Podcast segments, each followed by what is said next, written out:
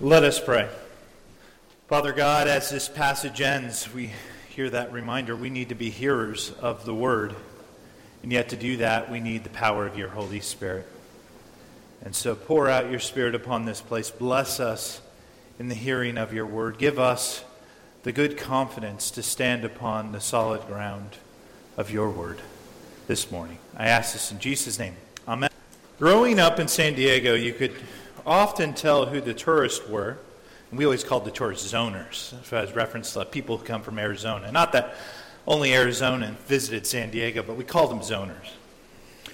You can often figure out who the tourists were based on how fearful they were of a couple musical notes. I speak none other of none other notes than these notes. There are still people today in this world, that popular movie, Jaws, who will not venture into the ocean because of that warning, that ominous tone. I almost wondered, at, did they suspect that the lifeguards of San Diego might put over their bullhorns that song if they saw a shark? They were worried about the danger. In one sense, as I the more and more I kind of looked at this passage and study, this chapter is really, in one sense, Paul's version of that dangerous warning to Timothy, his version of the dun, dun. And the dangers that this passage talk about are these. It's kind of a summary of them. First, in the first really five verses, we see the danger of being misled by things that are clearly unbiblical. Dun-dun. The next, really verses 6 and 7 talk about this. The danger of following silly myths. Dun-dun. And then the danger, finally, of the remaining verses, of allowing ourselves to live disobedient and ungodly lives. Dun, dun, dun. These are the warnings that Paul will give us our little own melody that we need to be mindful of. And while I don't believe that this list is necessarily an exhaustive list of how churches go wrong, of what we have to, the fin that we have to be looking out for within our churches, it is a helpful list to understand. And so let's begin looking at this list. As Paul opens up this chapter, he states quite matter of factly now the Spirit expressly says that in the latter times some will depart from the faith by devoting themselves to deceitful spirits and the teaching of demons. And we've covered a lot of kind of this language lately as we looked in books like Revelation. There's this kind of dual reality to latter days of how the New Testament talks about the latter days. In one sense, everything after the resurrection of Christ. So even the time of the apostles, sometimes they reference that as the latter days. And also, it can be a reference to, well, later days, latter days. And I think the most helpful way, and the way I've kind of tried to encourage you guys to look at verses like this, is that often with prophecy, there are multiple fulfillments. And so uh, I'm not going to dive too much into that idea because we've covered that several times recently, but I think that's at heart here. So, no doubt this was a warning to Timothy, and yet it's still a warning that applies to us today, being people of latter days. And notice how this warning to Timothy begins by Paul. It's a warning about false teachers who depart from the faith. Where does that mean that false teachers are first found? They're first found then within the church.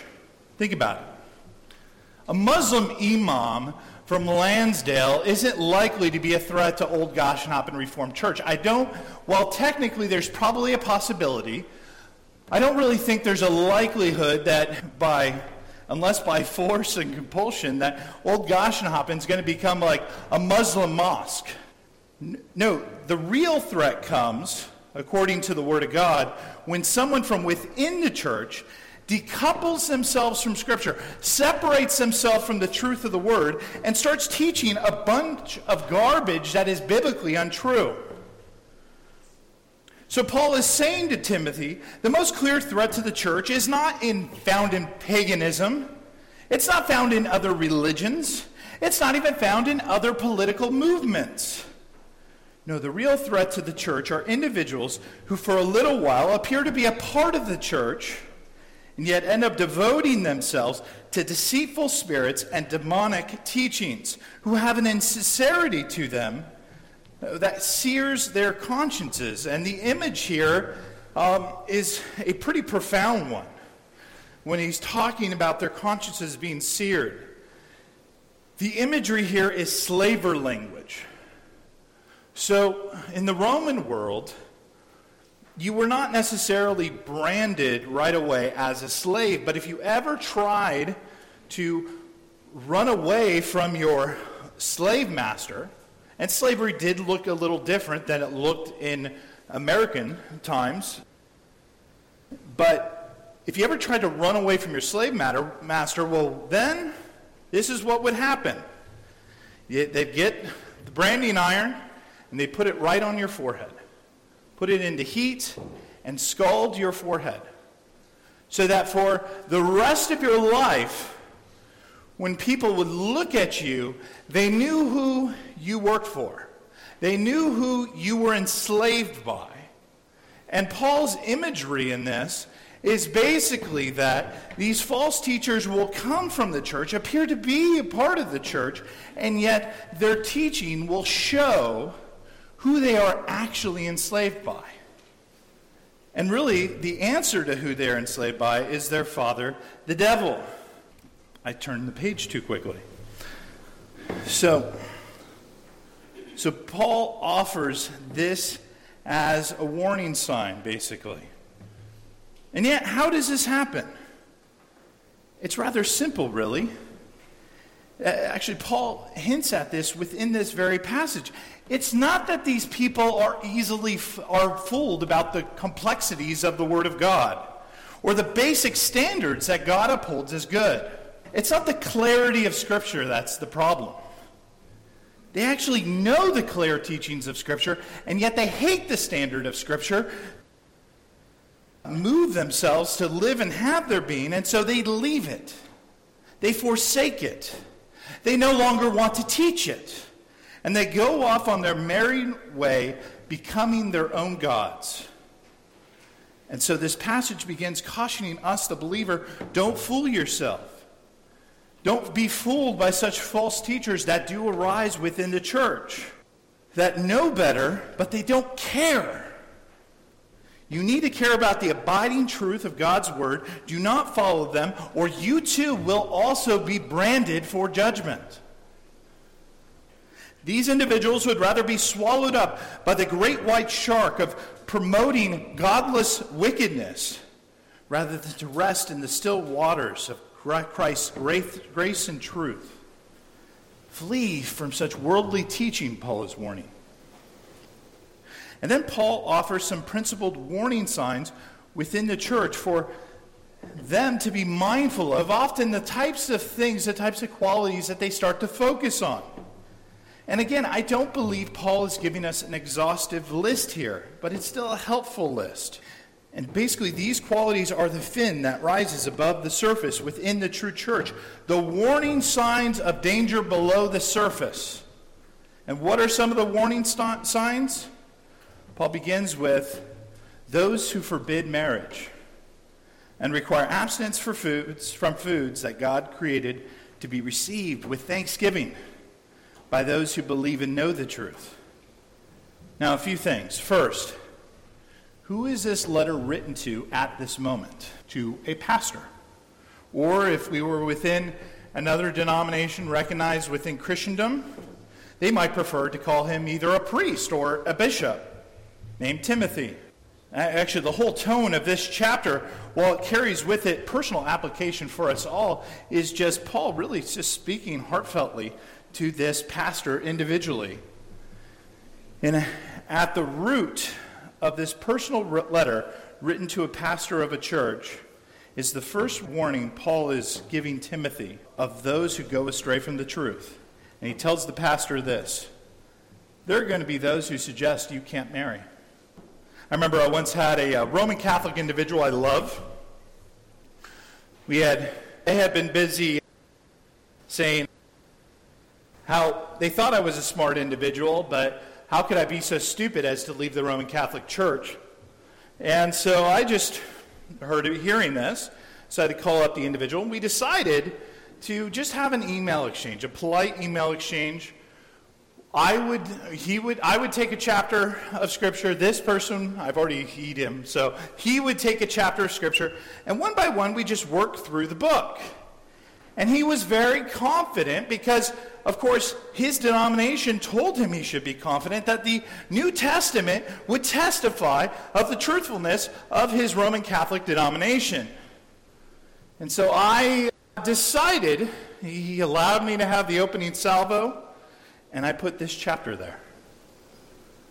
And I said, Who's the particular, obviously, this is going to be fulfilled in the latter days. Is there a particular Protestant group or Protestant denomination you can think of that fulfills this prophecy.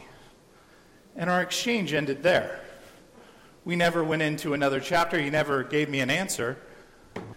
And the reality is that it only took one chapter because this chapter clearly warns against much of what is common practice in several denominations, but what is technically the largest denomination in Christendom that throughout Christian history, groups like Gnostics, groups like the ascetics, and even denominations in our own day have loved to get carried away with simple things and good things, making them bad things and giving new regulations upon them.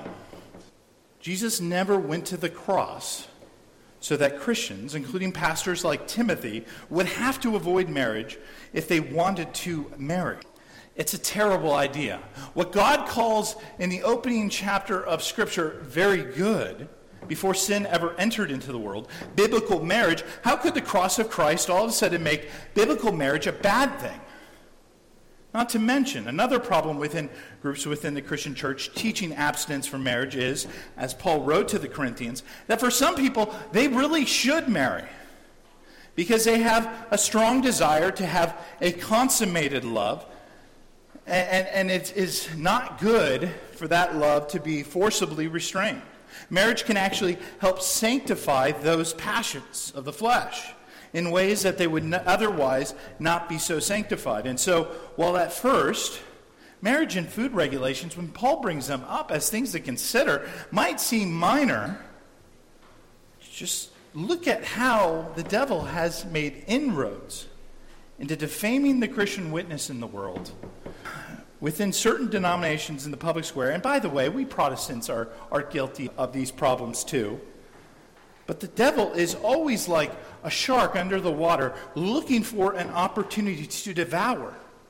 And there has been unique and amplified hardship in Christian congregations that do not adhere to the words of 1 Timothy chapter 4.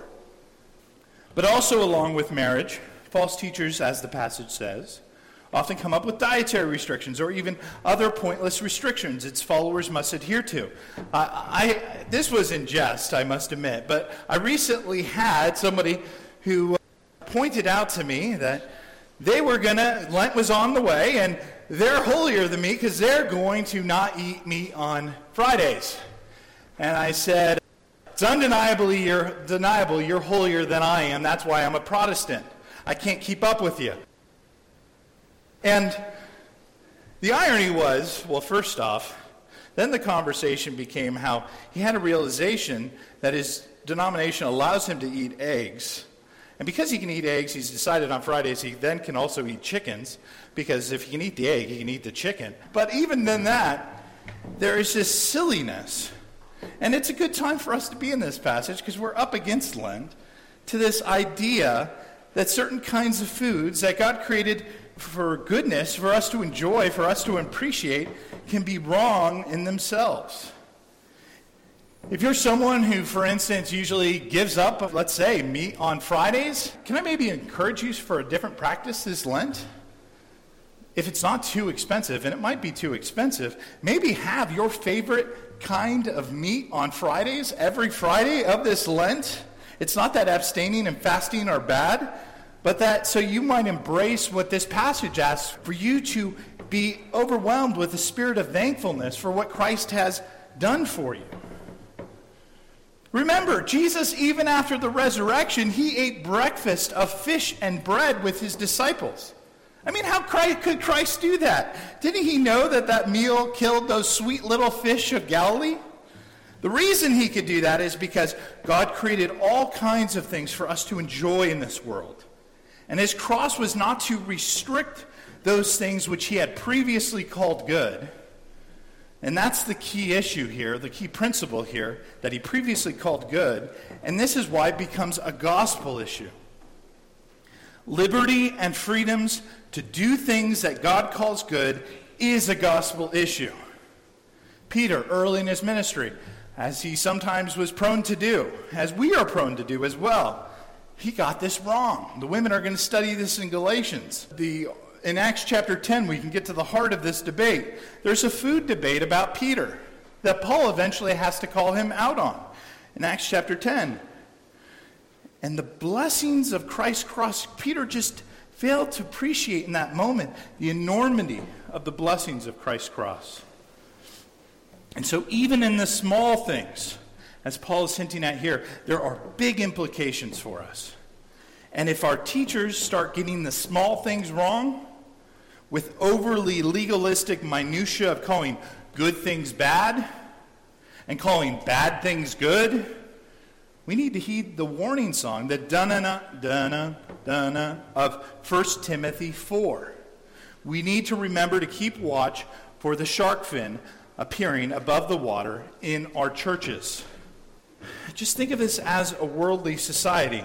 Incrementally, those small things, one step after another, have come to a point and come to a head where now it's just, I'm sure I'm not the only one who every week is stupefied by where we stand as we incrementally have gone farther and farther and farther astray from God's Word, of calling bad things good and good things bad. And that's not just a problem of the world. That's a, that is also a problem of the decay that takes over churches. We need to be aware of how teachers and handle the small topics. And by the way, for you to be aware of that means you need to know the scriptures well enough to hold me to account, to hold Bruce to account, to hold those who are teachers to account, to keep that kind of evil at bay. It's for both you and I to believe and know the truth. People come up to me on occasion, oh, how do I know whether to believe you or this pastor or this group? And the fact is, Christian, that while in my pastoral role, I am to be dispensing and administering biblical truth for the good of yours and my soul by uplifting the name of Christ, you're going to need a more robust faith than what I can personally offer you. The Word of God clearly expects that you, as the hearers, should know the Word of God in such a way that if I decided right now to say, no one should eat tomatoes and onions during Lent in order to honor Christ, you don't say, oh, well, the pastor said it, so I must believe it. No, actually, you're supposed to be familiar enough with this book to say, that's a warning of when the false teacher arises. And, and obviously, true falsehood will be far more subtle than that, but you need to be able to spot it, to rebuke it, to clearly ignore such teaching. And continuing on without any fear, right, Rob, of eating onions and tomatoes. Because they're good. They're good, Rob.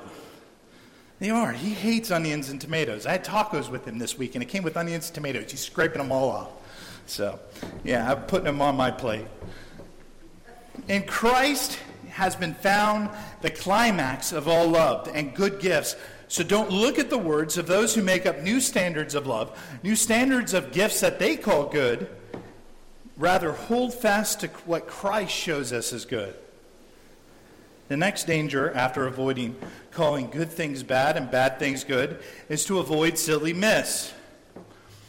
We are people of good doctrine. We are to be a people of good doctrine, and good doctrine follows the pattern of God's Word. The wise church is protecting itself from myths that would get at the core understandings of our faith and get our faith off track. Marco Rubio moment.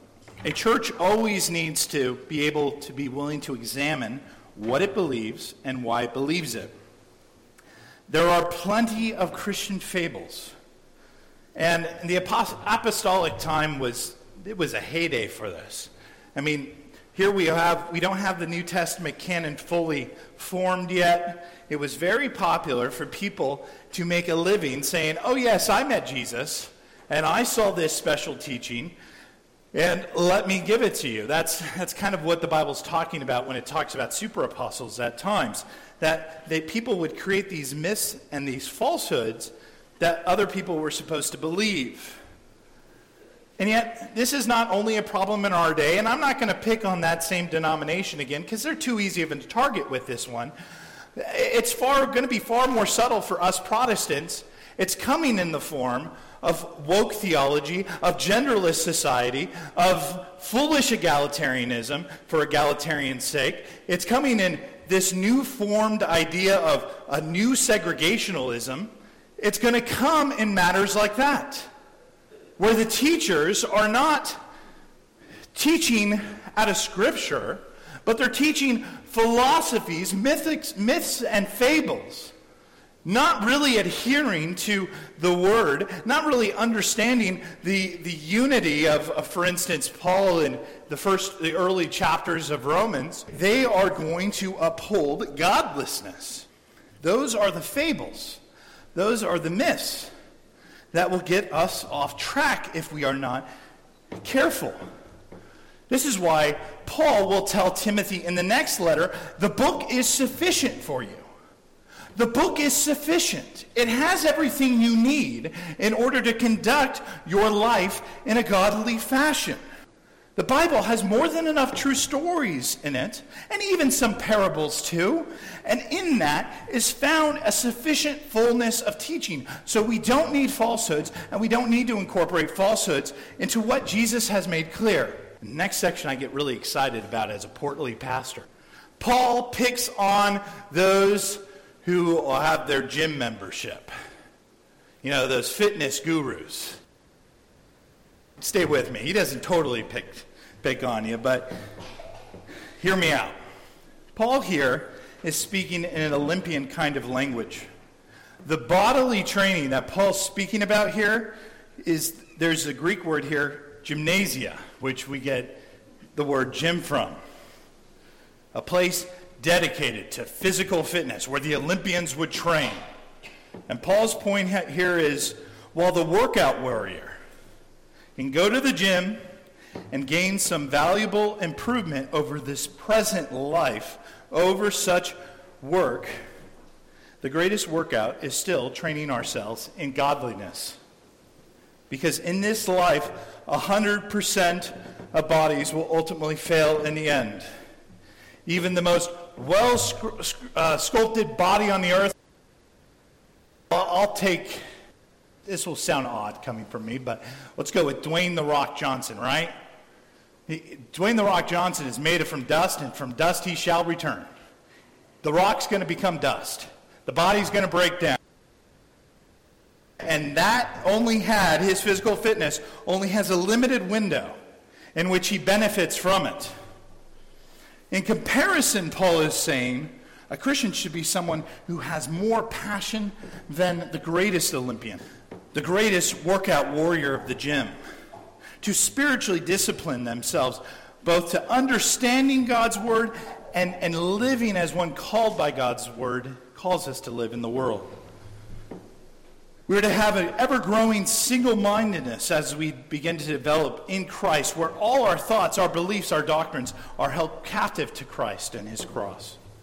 If Michael Phelps could do what he could do with a swimming pool over the matter of four Olympics, imagine what we could do if we uh, commit ourselves to the spiritual discipline of not only understanding the word, but living by that same word. We could do far more than he could do. And the amazing thing, if you look at verse 8, it makes clear this blessing is not just for your present life. But notice the second half of the promise in verse 8. I mean, I don't even, I don't even, when I first looked at it, I, I, I just had to like, kind of sit there with the word because it's remarkable what it's suggesting. It's, it, Paul even anticipates the disbelief in verse 9, I would argue, of what he has just said because it's incredible. But aligning yourself more directly to the Word of God and practicing that godliness not only blesses our current lives, but there is a sense in which, Christian, the more we prepare in this life to live for the life to come, the more blessings that we will enjoy in eternity. There's a degree by which in heaven this passage is suggesting that heavenly, heaven will be a little more heavenly for those who took serious, seriously the spiritual call for us to be conformed to the image of Christ. And Paul, again, as I said, he anticipates that the second half of this promise will be hard for us to believe. That he follows it up with the thought provoking and incredible promise of verse 9, which states the, that, that ultimately you can trust what he's saying and then in verse 10, Paul says, another verse that is hard to wrap our heads around. For to this end we toil and strive because we have our hope set on a living God who is the Savior of all people, especially those who believe.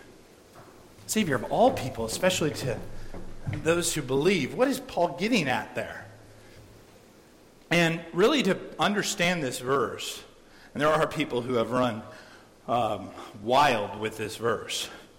You need to know historical context.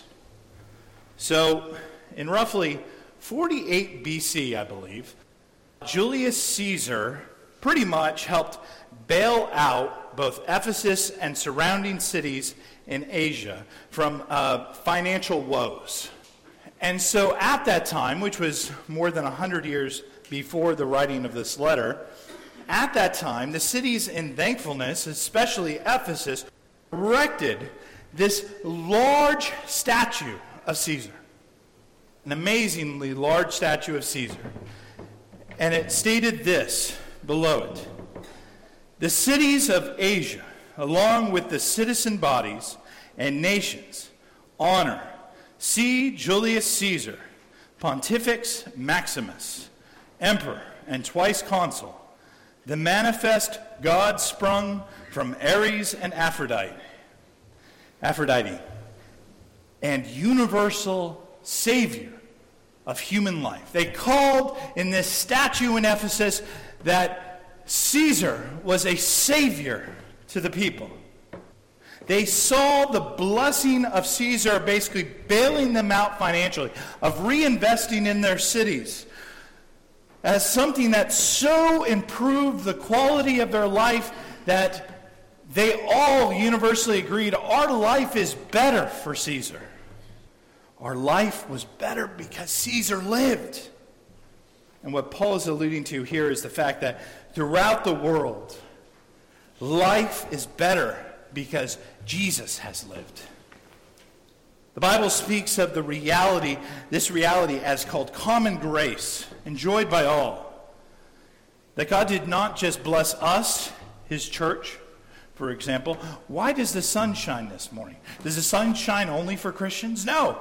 The sun shines, uh, in, in its shining, it blesses both Christians and non Christians alike. That's one aspect of God's common grace, but also it goes a step deeper.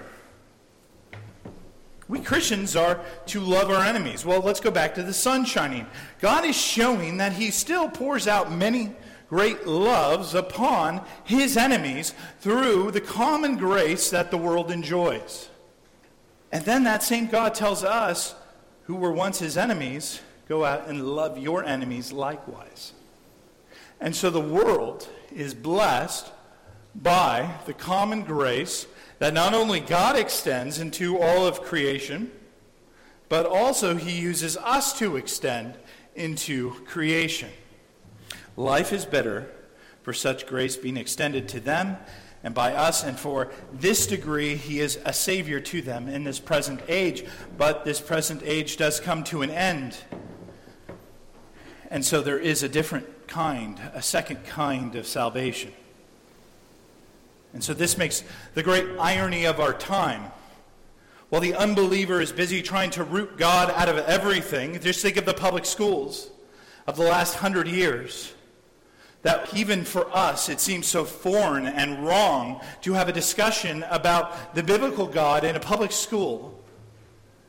And yet, in the constant attacks on the freedom for the Christian witness within our society, the unbeliever has no idea how they are making war on the common grace of God. You want a, a part of the reality of the decay of society? Part of the reality comes from the fact that the unbeliever right now is so committed to hating the common grace principles, the principles of conscience, that they suppress an unrighteousness. They, they, they do not want them, they do not want that light, and so they resist them. A great verse to understand the principle that Paul is talking about here is found in Romans chapter 2 verse 4 which states or do you presume on the riches of his kindness and forbearance and patience, not knowing that God's kindness is meant to lead you to repentance? The sun shining on Trudeau or Putin or whoever you want to put in this morning, or whoever is the unbeliever this morning, is meant to do what? To lead them to repentance. The kindness of God is meant to lead us, lead them to repentance. The kindness that we are to extend to the enemy is meant to lead them to repentance. All the common grace gifts that God extends to the unbeliever are meant to lead people to repentance.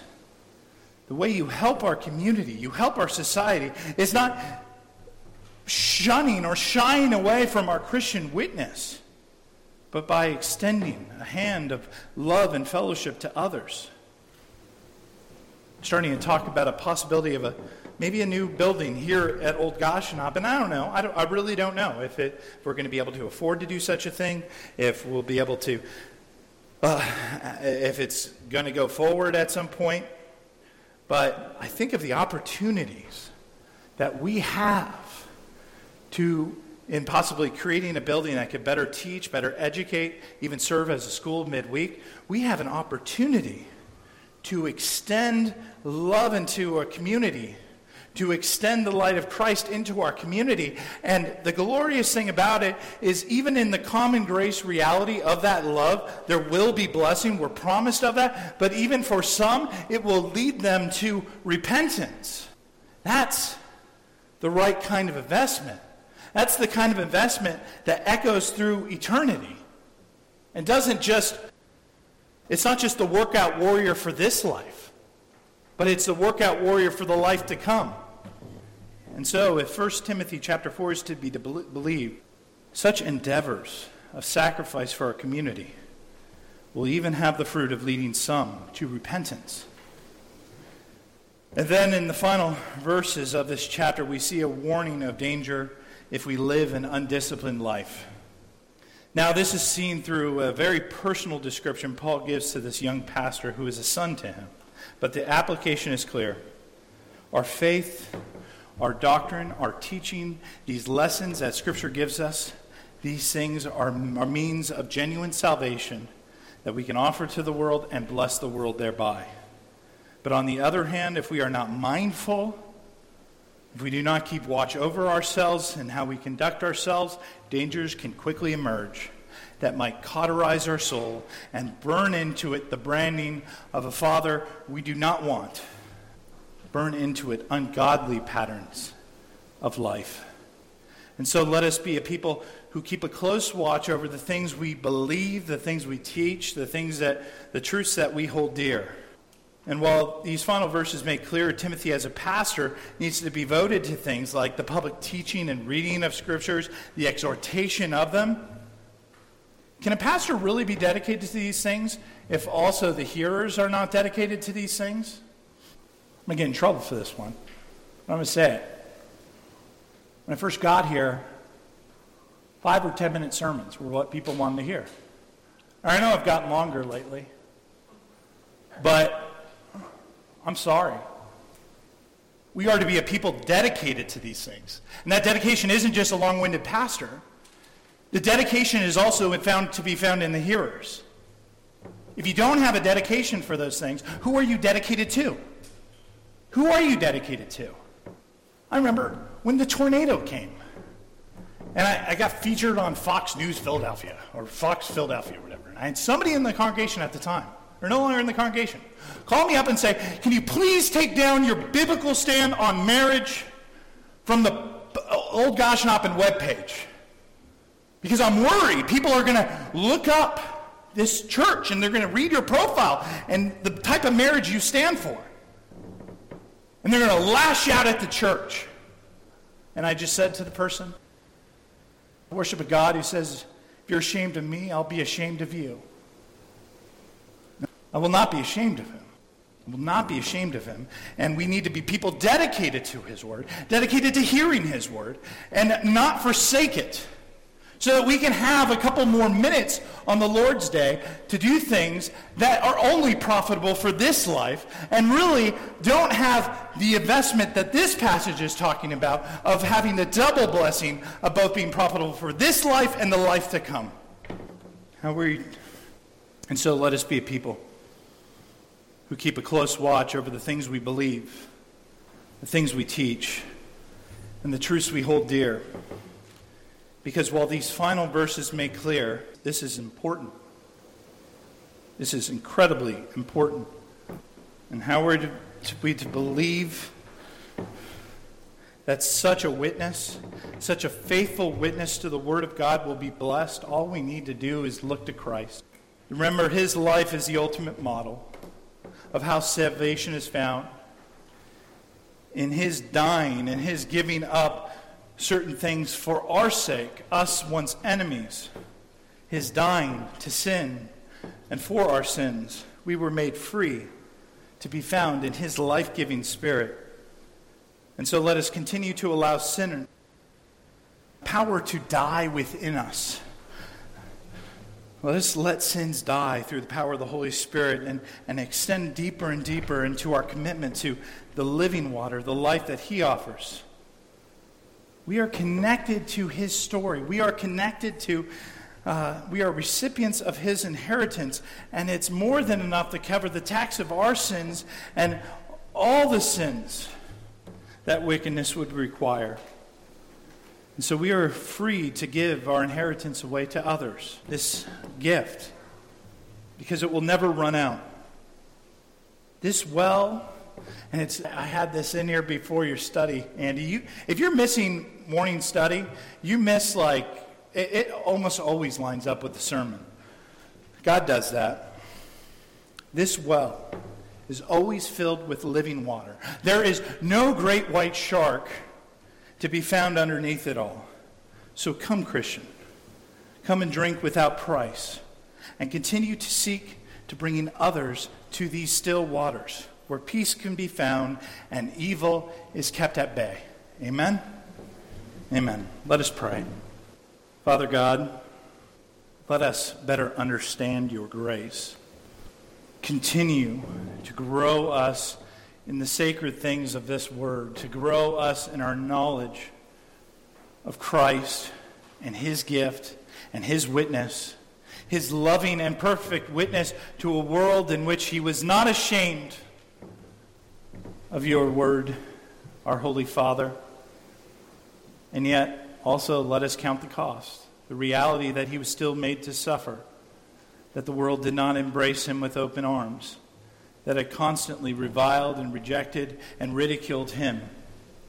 The myths of our day, Lord, the, the fables, those who have forsaken the clear teachings of Scripture, while they are praised in the public courtyards, while they can go on the news stations with impunity, Lord, we don't do the work that we do for this life, but we do the work we do for this life and for the life to come. Help us to be heavenly minded so that we can be earthly good. As he sings in Jesus' name, amen.